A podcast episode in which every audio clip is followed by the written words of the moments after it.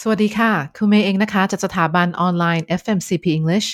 เมย์คือครูผู้สอนนะคะ คอร์ส IELTS at Home ซึ่งเป็นคอร์สแห่งเดียวที่การันตีผล 7.0 หรือคืนค่าเรียน 100%ในพอดแคสต์หัวข้อนี้นะ เมย์จะมาพูดถึงนะคะ สิ่งที่สำคัญอันดับหนึ่งเลย ของการสอบ IELTS listening นักเรียนส่วนใหญ่จะคิดว่า อ๋อครูเมย์การสะกดคำใช่ไหม นะคะ คือการสะกดคำเนี่ยมันก็เป็นสิ่งที่ท้าทายในข้อสอบนี้ อันนี้แน่นอนชัวร์มากนะคะ แต่มันไม่ใช่สิ่งที่สำคัญอันดับหนึ่งนะ เพราะว่าถ้าคำศัพท์ไหนเนี่ยที่มัน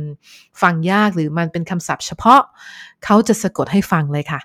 ดังนั้นหน้าที่ของนักเรียนเนี่ยก็คือให้รู้ว่าช่วงไหนคือช่วงพูดธรรมดาและช่วงไหนคือการที่เขาสะกดคำอยู่ ดังนั้นเราก็ก็แค่ก็แค่เขียนตามที่เขาพูดอะ่ะ ก็เท่านั้นเอง แต่สิ่งที่นักเรียนส่วนใหญ่อะที่เมย์เห็นนะว่าเป็นปัญหาเนี่ยก็นั่นก็คือการที่ตั้งใจฟังมากเกินไป ยังไงก็คือเคยเป็นไหมคะ เหมือนกับเวลาที่กำลังเตรียมสอบฟังอย่างเงี้ยแล้วพอฟังเทปหรือซีดี แล้วเราเราก็จะคอยจับทุกคำเลยนะคะ ว่าเขาพูดอะไรคือเราพยายามที่จะตั้งใจฟังทุกคำเพื่อที่กลัวว่าตัวเองอะจะพลาด ดังนั้นการที่จับ ฟังทุกคำเนี่ยมันจะทำให้โอกาสของเราเพิ่มขึ้น จริงไหม บอกเลยค่ะ ว่าไม่จริง เพราะปัญหาของการทำแบบเนี้ยมันก็คือถ้าเราไปเจอคำไหนที่เราฟังไม่ทันนะคะ ไม่ชินกับการออกเสียงของเขาไม่ชินกับสำเนียง หรือเป็นคำศัพท์ใหม่ที่ไม่รู้ว่าเออแล้วเราจะทำยังไง เราจอดเลยนะ ใช่ไหมเราจอดก็คือเราไม่ฟังอะไรต่อจากนั้นแล้วว่าเราพยายามที่จะจับไอ้คำเนี่ย แต่คำนี้ไม่รู้ว่ามันคืออะไรเราก็ไม่สนใจอะไรทั้งสิ้น เพราะว่าเราอยากรู้ว่าคำนี้มันคืออะไร แล้วการที่เราทำแบบเนี้ยมันทำให้เราเสียคะแนนเยอะมาก เพราะว่าจริง ๆ แล้วเนี่ยคำนั้นอาจจะไม่มีความหมายอะไรที่เกี่ยวข้องกับข้อสอบนี้สักนิดหนึ่งนะคะ แต่เราเสียเวลาโฟกัสกับมันทำให้เราพลาด 90 กว่าเปอร์เซ็นต์ที่เราไม่ได้ฟังเนี่ย เพราะว่าเรามัวแต่โฟกัสแต่คำนั้น ดังนั้นเมย์ถึงบอกไงว่าข้อสอบ IELTS เนี่ยนะคะของ listening อะเป็นสิ่งที่นักเรียนจะต้องฝึกฟังโดยธรรมชาติ แบบธรรมชาติจริง ๆ มันไม่ใช่สิ่งที่นักเรียนสามารถที่จะไปซื้อหนังสือ มานั่งฝึกนั่งทำโจทย์ได้ นี่มันไม่ใช่ข้อสอบเลขนะคะ นี่มันไม่ใช่ข้อสอบที่ทดสอบความเข้าใจ นี่คือทดสอบความเคยชิน นี่คือทดสอบทักษะที่ใช้บ่อย ดังนั้นมันไม่มีทางลัดค่ะ นักเรียนที่ทราบความจริงของการฝึกภาษาอังกฤษเนี่ยว่ามันไม่มีทางลัด มันง่ายกว่าที่คิด แค่ฝึกบ่อยๆ เท่านั้น คนกลุ่มนั้นเนี่ยจะเก่งภาษาอังกฤษได้เร็วมาก และเก่งนานด้วยนะ ไม่ใช่ว่าสอบเสร็จแล้วก็ลืมนะคะ ดังนั้นเนี่ยวิธีการฝึกนะ นั่นก็คือ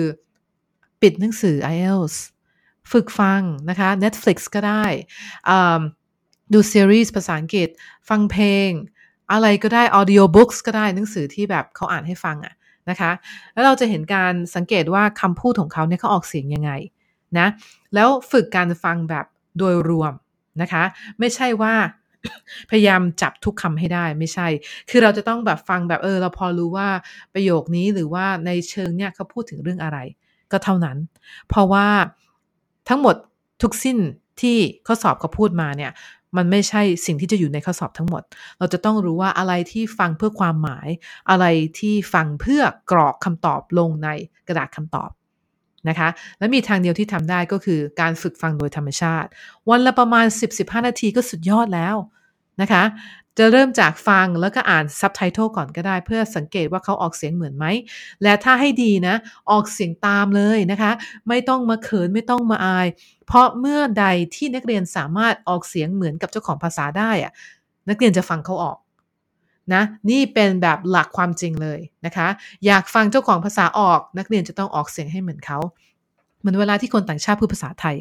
เขาก็ต้องออกเสียงมาหมามาหมาหมา ให้มันตรงกับความหมายที่เขากำลังสื่อ เพราะไม่งั้นเนี่ยเราก็ฟังไม่รู้เรื่องเลย ใช่ไหมเราไม่รู้ว่าเขากำลังพูดมาหมามาหมาหมา อันไหนกันแน่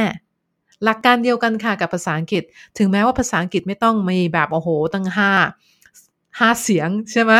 แต่มันก็มีการออกเสียงเฉพาะของเขา การออกเสียงเฉพาะของคำนั้น สระพยัญชนะอะไรต่างๆ นานา สร้างความเคยชินกับมัน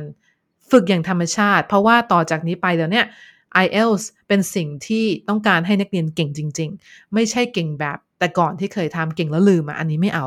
นะคะ นี่เราโตมผู้ใหญ่แล้วเราต้องเก่งแล้วเอาไปใช้ได้จริงนะโอเค เอาในส่วนของตรงนี้ไปฝึกนะคะ ฝึกให้เป็นสิ่งที่ประจำวันในแต่ละวัน แล้วนักเรียนจะเห็นเลยว่าในภายในทิศหนึ่งอะที่ฟังไม่รู้เรื่องตอนแรกอะจะเริ่มเข้าใจ จะเริ่มง่ายขึ้น จะเริ่มสนุกมากขึ้น แล้วก็นักเรียนจะเก่งขึ้นอย่างรวดเร็วเลยนะคะ